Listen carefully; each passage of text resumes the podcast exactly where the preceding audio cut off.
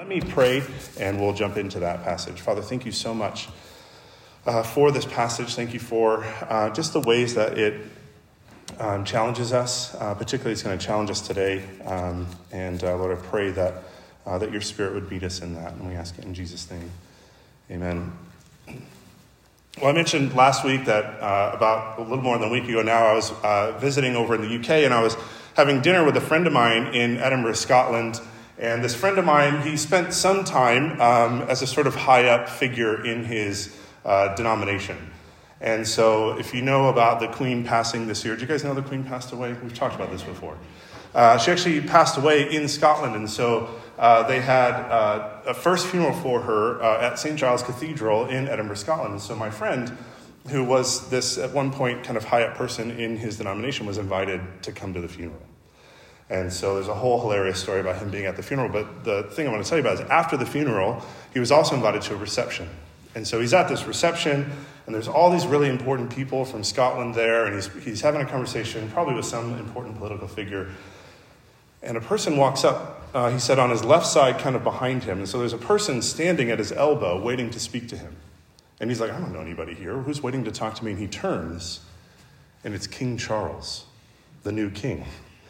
And the king says to him, Now, where have we met before? And my friend goes, We haven't met. and Charles goes, No, no, no, I'm sure that we've met before. Where have we, where have we met? And my friend, who's a very kind of abrasive speaker, goes, We've not met before. I mean, effectively, he's, he's just stood up to the king. Like, I love his boldness because he's literally told the king of the United Kingdom that he's wrong and he stood up to him. And, you know, there was a day not that long ago where if you did that, it was off with your head.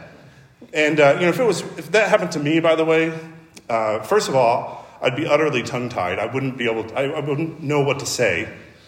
But secondly, if I did manage to say something to the king, I'd probably just make something up just to not embarrass him. So we're like, oh, yeah, it was that time that we were at the water park and we did that double tube down the slide together. And then I would have shown him this picture here. Um, he, do, he, doesn't look like he's having that much fun. So, can you go to the next one? Uh, that picture. I'm sorry, that was just ridiculous. Uh, I couldn't help myself, though. I de- definitely don't have the courage. You can take it away, by the way. Thank you.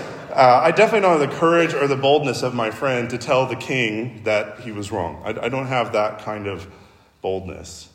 But as you saw in today's passage, it is about that kind of extraordinary boldness.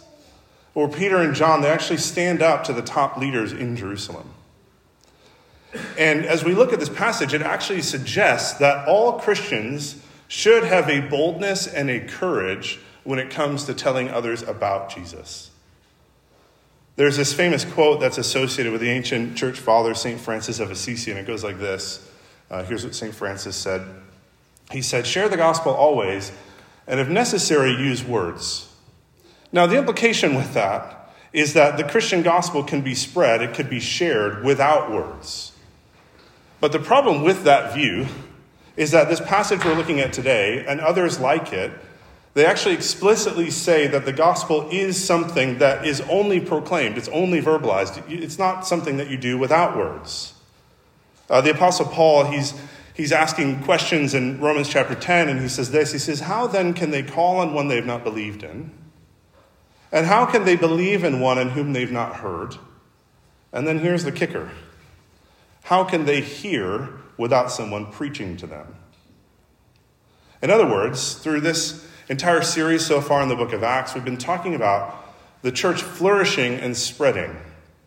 And what we're going to see here, and what Paul is saying in Romans chapter 10, is that the church cannot spread without the gospel message being spoken, being verbalized, and, and being done with boldness and courage to those who are not Christians. Now, if you're here today and you're not a Christian, you might actually find what I have to say uh, about sharing the gospel, you might actually find that offensive. Uh, after all, we live in a culture that says it's okay for someone to believe in something as long as you don't push that belief on someone else. As long as you don't share it and, and ask somebody else to believe what you believe, you can believe whatever you want. That's the culture we live in. But I hope at a minimum you'll be able to see that the only way for someone to be authentically, thoroughly Christian is to share the gospel, is to actually verbalize the Christian message. That sharing the gospel with non Christians is at the very heart of what it is to be an authentic Christian. Uh, and that's why I think this passage suggests that all Christians should have a boldness and a courage when it comes to telling others about Jesus. Now, let's just be honest, that doesn't mean that many, many Christians haven't done that badly. Uh, we have. Uh, some Christians have done it very badly over the centuries. But that doesn't also mean that we shouldn't share the gospel today.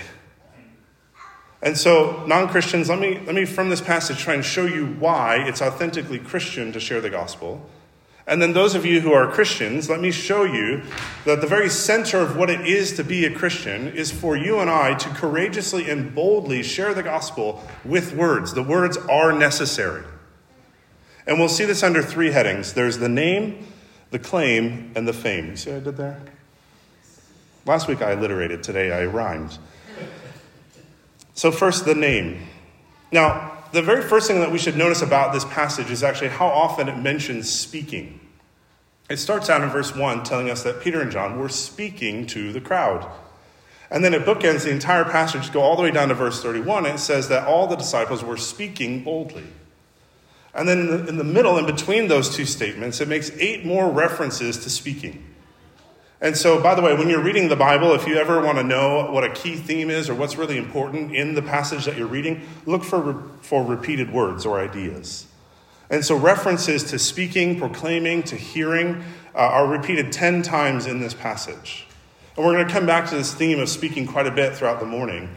But there's another word in here that's just as important that gets repeated six times, uh, and it's the word name. And all six times, the word name refers to the name of Jesus. And so in verse 7, the religious and political leaders, they ask Peter and John, uh, by which name did you heal this lame man? If you remember last week in chapter 3, they miraculously healed this, this guy, and this is just a continuation of that. And so they say, by which name? Whose name did you do this? And then in verse 10, they tell them that the healing was done in the name of Jesus Christ of Nazareth. Now, why is this group of religious and political leaders, why are they so concerned with a name? Why does the name matter? Well, to answer that, uh, the answer to that actually comes into sharp focus when we consider just who these religious leaders are. It says back in verse 1 that it's the priests, and then it says the captain of the temple guard and the Sadducees, and they're the ones who come up to Peter and John, and they're the ones who arrest them. And not only that, but verse 5, after they spend a night in jail, verse 5, it talks about, it says, the rulers the elders, the teachers of the law, Annas the high priest, and his entourage, which includes a guy named Caiaphas, they're all there. Everyone has showed up.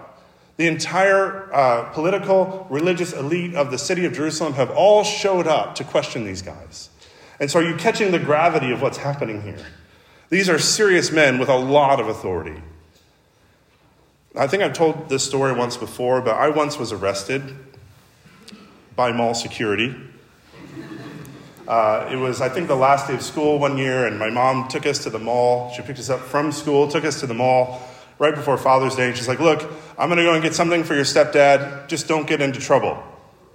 Well, what were we going to do? You tell us not to get into trouble. Of course, we're going to get in trouble. So we're kind of walking through the mall, and my friend Joe is with me, and he looks over at my sister and I, and then all of a sudden, he just starts running towards, you know, those unmarked doors at the shopping mall? Do you, do you remember these when shopping malls were a thing?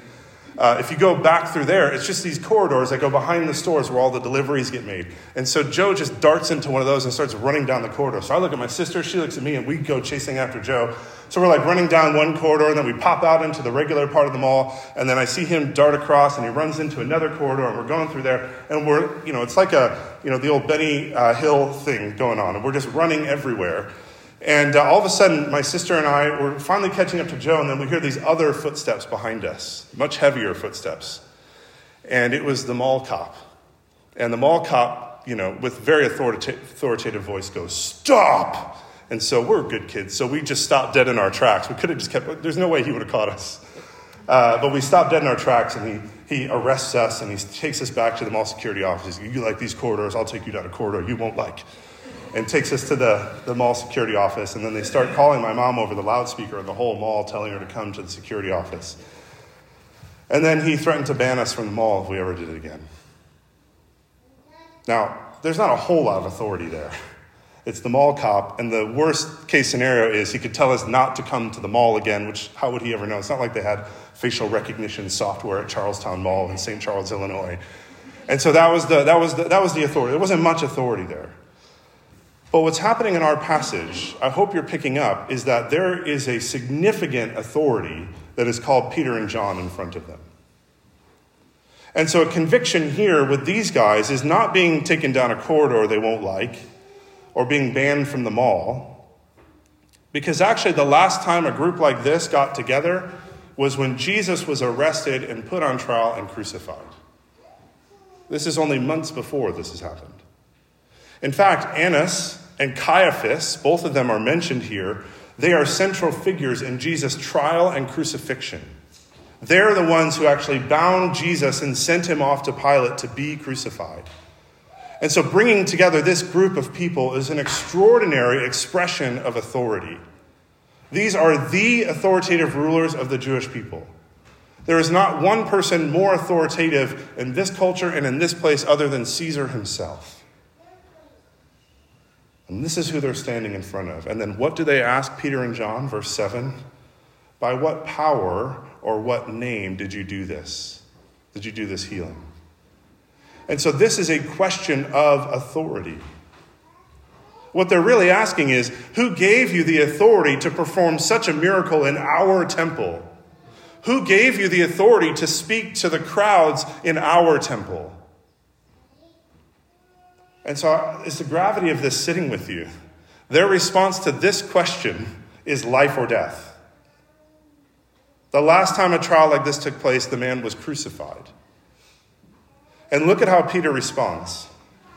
And it's worth reading the entire thing again uh, now that we understand the gravity of the situation. Verse 8 Then Peter, filled with the Holy Spirit, said to them, Rulers and elders of the people, if we are being called to account today for an act of kindness shown to a man who is lame and are being asked how he was healed, okay, so far, so good.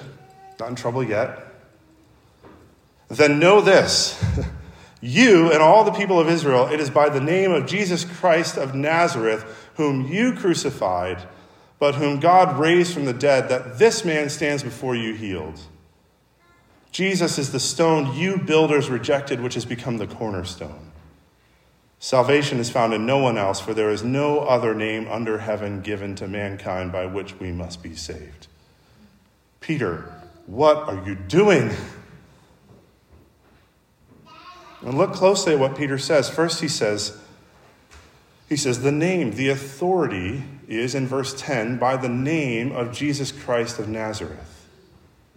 Now, as I was reading that again this week, I had to do a double take when I was looking at it because he's so precise and so specific about the name.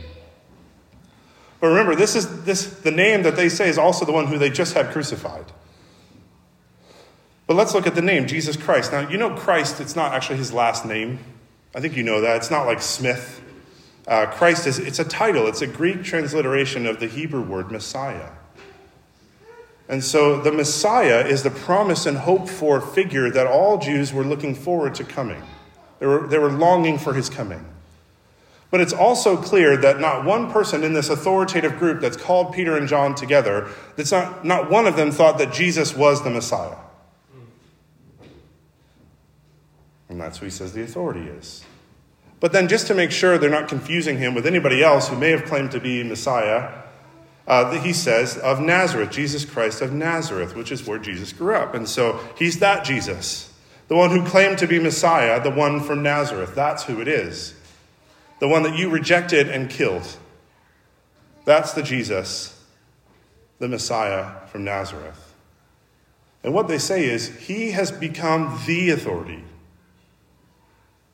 He's become the authority, so much so that verse 12, Peter says, Salvation is found in no one else, for there is no other name under heaven given to mankind by which we must be saved. And so, not only is it Jesus' name, in Jesus' name that, that they're healing and speaking, He says that his name is the only, the only authority under heaven. Full stop. Period. He's the authority. Oh, Peter, what have you done?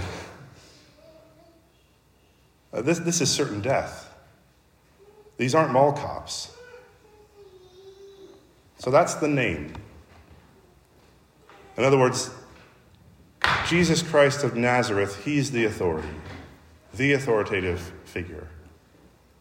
And so Peter has now not only said the name, but he's, he's, he's made a claim that exclusive authority belongs to no other one than Jesus Christ. And now our whole second point actually has to do with that claim, but before we get there, it's worth us just pausing to reflect on Peter's courage and boldness. Because notice his courage and boldness, it's not actually seen in his actions, it's seen in his speech. Because remember, this is a passage about speaking. The gospel only spreads through words being spoken. And actually, the word gospel literally means good news. It means good words, good message. That's, that's what it means. It, it is by nature a spoken thing. And so the question is given the stakes, how is it that Peter is able to be so bold, so courageous? Well, look closely at verse 8. What does it say? It says, Then Peter, filled with the Holy Spirit, said to them. And so Peter's courage and boldness, it did not come solely from his own strength it came from God the Holy Spirit. Now, I want you just to hold on to that right now because we're going to come back to that at the end. But for now, let me just say this. If you are a Christian living in 21st century Los Angeles, there is no circumstance in which you would speak the words of the gospel in our time and place that could actually put you more at risk, that could actually be more terrifying than what Peter and John are facing in that moment. And so, if Peter and John can do it there and then, then surely you and I can do it here and now.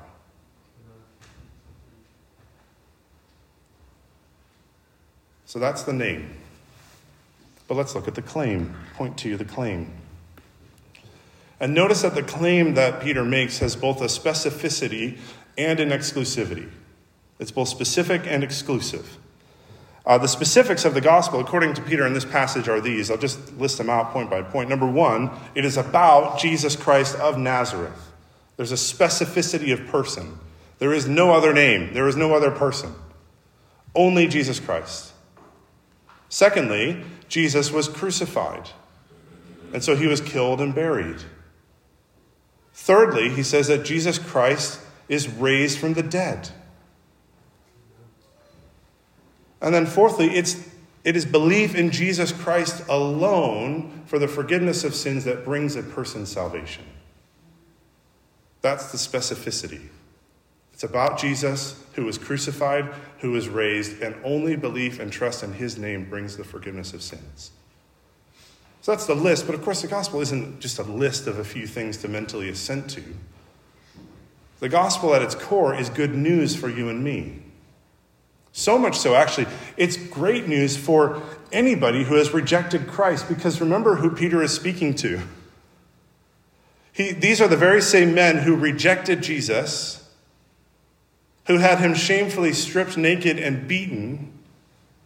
And in order to mock his claim to be the Messiah, they actually twisted together a crown of thorns and they pressed it into his head and they crucified him. This is who Peter is sharing this news with.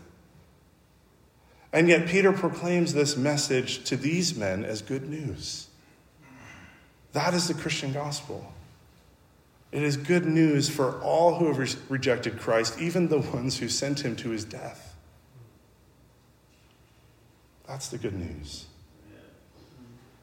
And now that's the specificity, but look also at the exclusivity in verse 12. Remember again, it says, Salvation is found in no one else, for there is no other name under heaven given to mankind by which we must be saved. Now, that's a radical statement to make in 21st century Los Angeles. It is. It's a radical statement to say there is only one way to salvation, only one way to God. We don't make such exclusive claims today. And for the most part, people are okay with saying that Jesus is a way. That he's one way, but not the only way. We're actually, as a culture, moving closer and closer to saying that every other way but Jesus, every other way but Christianity is acceptable. That's actually the direction we're headed as a culture. We're almost at that point where it's like any other way is fine, but if you're a Christian, no, no, no, that doesn't work. And so it's a radical statement to say that Jesus is the only way. But let's not forget that this was just as radical for Peter to say in the first century as it is for us to say today. Remember who he's standing in front of. He's saying this to the Jewish elite, the, the Jewish ruling class, the, the religious leaders, the scholars. And not one of them believed Jesus Christ of Nazareth was the Messiah. Not one of them believed he was the Christ. Not one of them believed he was the only way to salvation. This is the group that sentenced Jesus to death just a few months before for claiming that very same thing. And that's who Peter is saying this to. But also, as you read on in the book of Acts, you see that this claim is, is also radical in the entire Greco Roman world. That everywhere they go, they make this claim about they make that claim about Jesus in Asia, they make that claim about Jesus in Europe, they make that claim about him in Africa. Everywhere this message goes, it is radically exclusive and it is rejected. But if it's so rejected, if a statement like this, that Jesus Christ of Nazareth is the only way to salvation, that Jesus Christ alone is God, and that salvation is by no other name, if that statement is so controversial, it leaves us with a really, really important historical question. And here's the question we have to ask If it was so controversial, so exclusive, then why did so many people believe it? Why does Peter believe it? And not only believe it, but why does he risk the same fate as Jesus of being crucified? There's, there's really only three options. And one is that he's crazy. Peter's, Peter's nuts. He's delusional. That's one option. A person could and would never make a claim like that unless they were crazy, right? The problem is, Peter's not the only one making the claim. We saw back in chapter 1, uh, first, that there were 120 others who were making this claim. Then it was 3,000 by the end of chapter 2. And now, I don't know if you saw this, noticed it, but in verse 4 of chapter 4, it said that there were 5,000 men. And the implication there is that that number doesn't include women and children. And so we're looking at somewhere probably closer to 10 to 15,000 who've believed the message.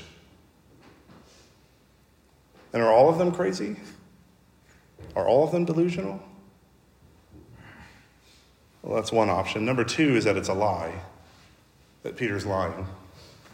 But it can't be a lie. It can't be. Because all of this, this whole trial, everything came about because of an actual healing. They actually healed this lame man who was 40 years old now and lived his whole life not being able to walk, and now he's standing and jumping, it says. And there were hundreds of witnesses to this, including the rulers and the scholars and the elders. So it can't be a lie. So, the, thirdly, then, there, there's only one other option, and the other option is it's true. That's the only other option.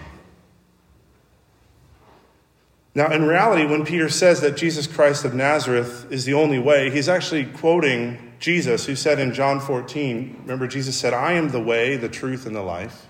No one comes to the Father except through me. Now, I quoted C.S. Lewis last week when we talked about miracles, and I have to quote him again this week uh, as we talk about the exclusivity of Jesus, uh, because Lewis probably gets this better than anybody. And here's what he has to say on the topic. He says, Am I trying here to prevent anyone saying the really foolish thing that people often say about him? I'm ready to accept Jesus as a great moral teacher, but I don't accept his claim to be God. That is the one thing we must not say. A man who was merely a man and said the sort of things Jesus said would not be a great moral teacher. He would either be a lunatic on the level of the man who says he's a poached egg, or else he would be the devil of hell. You must make your choice. Either this man was and is the Son of God, or else a madman or something worse. You can shut him up for a fool you can spit at him and kill him as a demon, or you can fall at his feet and call him Lord and God. But let us not come with any patronizing nonsense about his being a great human teacher. He has not left that open to us. He did not intend to.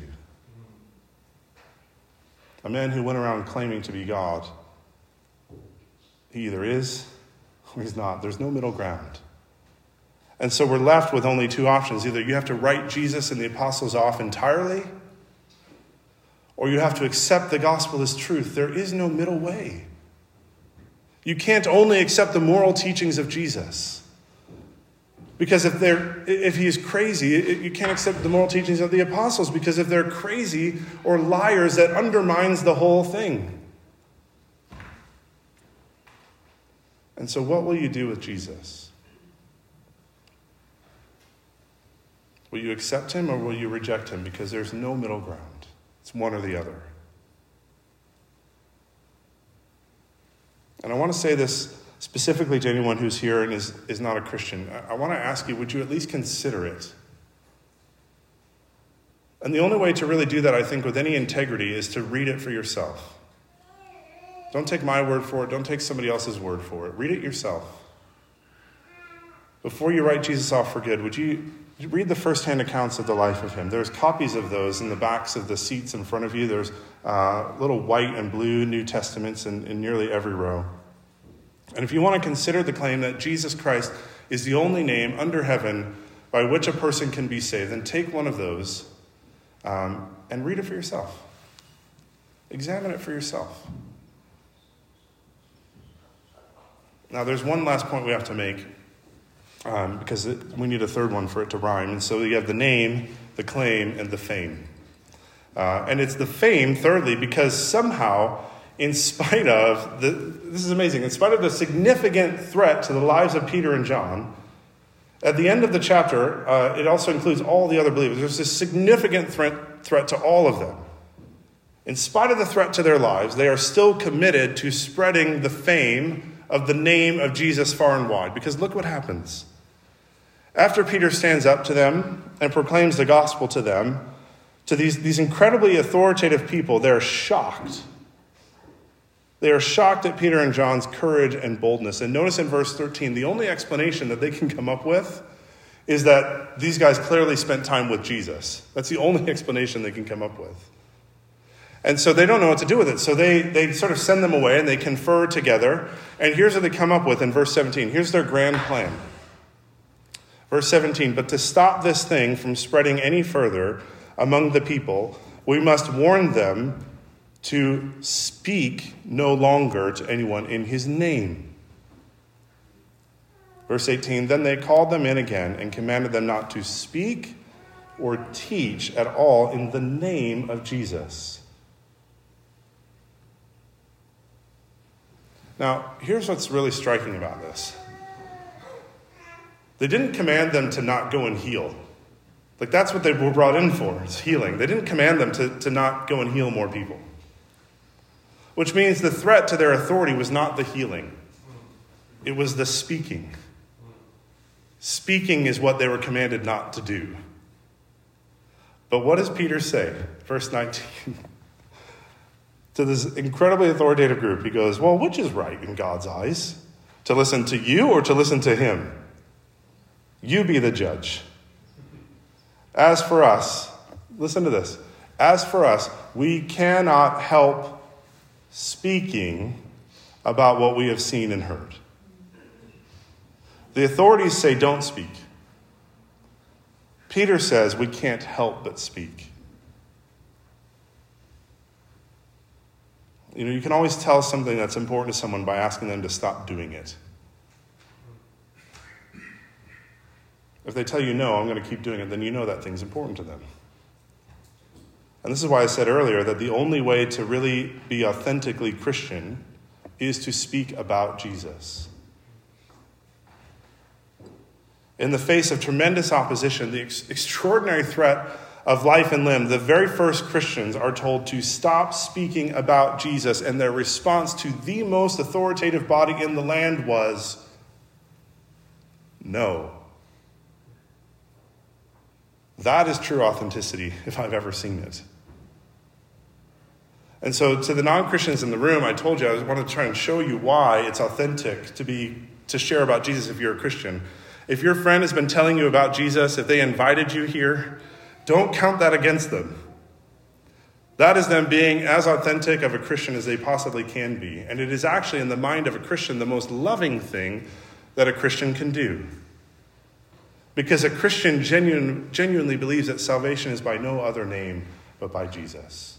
The only way we can be renewed, the only way we can be forgiven fully and completely is in Jesus Christ. And so we want you to experience that.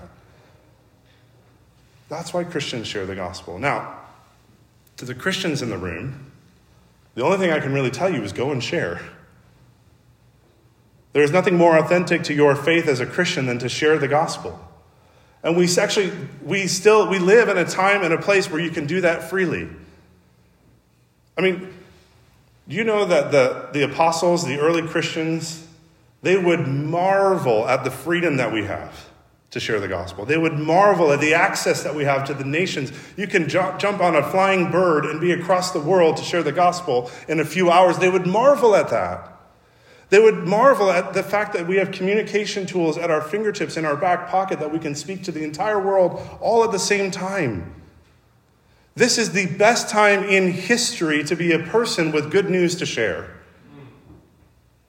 No other point in history have we been able to communicate so freely, so openly, so broadly. And so, to the Christians in the room, go and share. Speak the gospel. Now, let me just wrap up with this because remember, we said earlier that it was the Holy Spirit who gave Peter and John the courage and boldness. Remember, I said that earlier, we'd come back to it. You know, it'd be easy to assume that because this was such an extraordinary event, that this sort of empowerment, this sort of courage, this sort of boldness was only for special people in extraordinary circumstances. And you could believe that if we only had verse 8. Because in verse 8, it says that Peter was filled with the Holy Spirit. But look at verse 31. Look how it ends. And they were all filled with the Holy Spirit and spoke the word of God boldly. Did you see that? They were all filled with the Holy Spirit, and all is implied, by the way, when it says spoke the word of God boldly. And so that's for everyone. There's not a Christian in the room who cannot be filled with the Holy Spirit in order to speak the gospel boldly. Now, how does that happen? How do they all become filled with the Holy Spirit and all speak boldly? Is this some sort of mystical thing that happens in a room that nobody knows about? Well, look what it says, verse 23. Peter and John, after they're released, they go back to the other Christians. And verse 24, what does it say? When they, these other Christians, when they heard this, they raised their voices together in prayer to God. And so, first, they prayed together. That's number one. Secondly, though, notice what they pray. Verses 24 and 25. Look at what they pray. They pray Scripture. This is a quote from Psalm 2. And so they pray together. They pray Scripture together. And then, thirdly, look specifically at what they ask for. Now, if it was me and I was praying this, I'd be like, Dear God, Please let me not be put on trial and have my life be at risk again. That would be my prayer. And in fact, based on, you know, is, is, they, they want to be free from that? And based on verse 27 and 28 and the start of verse 29, they actually expect to be plotted against. They expect to be threatened, to be persecuted. But what do they specifically ask God for? Verse 29 God, enable your servants to what? What does it say? speak your word with great boldness. That's their prayer. Not to be free from persecution, not to be free from trial, not to be free from being mocked, but that God would enable them to speak with great boldness. Now, they also want to do good works, verse 30. But remember, the primary theme of this passage actually has to do with speaking. And so the thing they ask God for is to be enabled to speak boldly and that is a prayer that God delights to answer. You know, we pray all these prayers all the time. We hope that God will answer them. Here's a prayer that I guarantee if you pray, God is going to answer it. He delights to answer this prayer. This is, as we've been learning, what the Holy Spirit has been doing for all of eternity.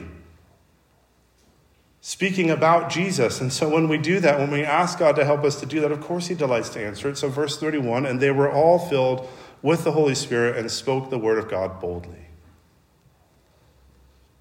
So, how do you get to be filled with the Holy Spirit? Well, there's a pattern that emerges. It starts with unified prayer, praying scripture together in community, which leads to being filled with the Holy Spirit, which leads to bold speaking. It's right there. Right there in the text. There's no secret mystical room, it's not magic. And here's what we've been saying that the only way the church spreads is through the gospel being spoken with courage and boldness to those who are not Christians. That's the way it spreads. That's the only way the church spreads, is when the gospel message is verbalized. And so here's what I want to say to us. If you feel a timidness, a shyness, a fear to speak the gospel to your friends, to your colleagues, to your neighbors, to family members. We have revealed to us here a pattern of being able to speak boldly, and it's laid out clearly. It's unified prayer, being filled with the Holy Spirit, and then speaking boldly. Now, you may not know this, but we're a church that actually follows this pattern all the time. Because every single Sunday morning at 9:30 there's a prayer meeting where we literally pray just like they do in this passage. I mean, you, the, the model is exactly the same. We come together in unity as a group. We pray scripture. We actually pray the Psalms. And then we ask God to enable our church to speak the gospel with great boldness. We do that every Sunday at 9:30. And I genuinely believe that the more we do that, the more people who join us in doing that, the more we will see the church spread across Los Angeles and hopefully beyond that.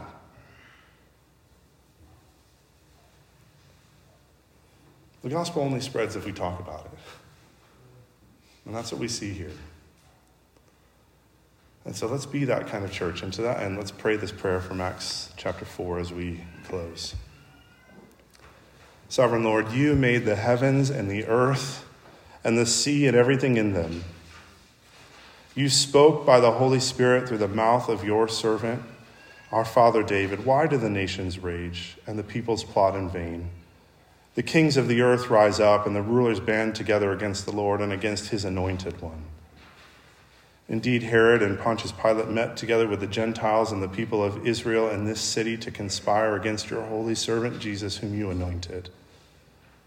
They did what your power and will had decided beforehand should happen. And so now, Lord, consider their threats and enable your servants to speak your word with great boldness.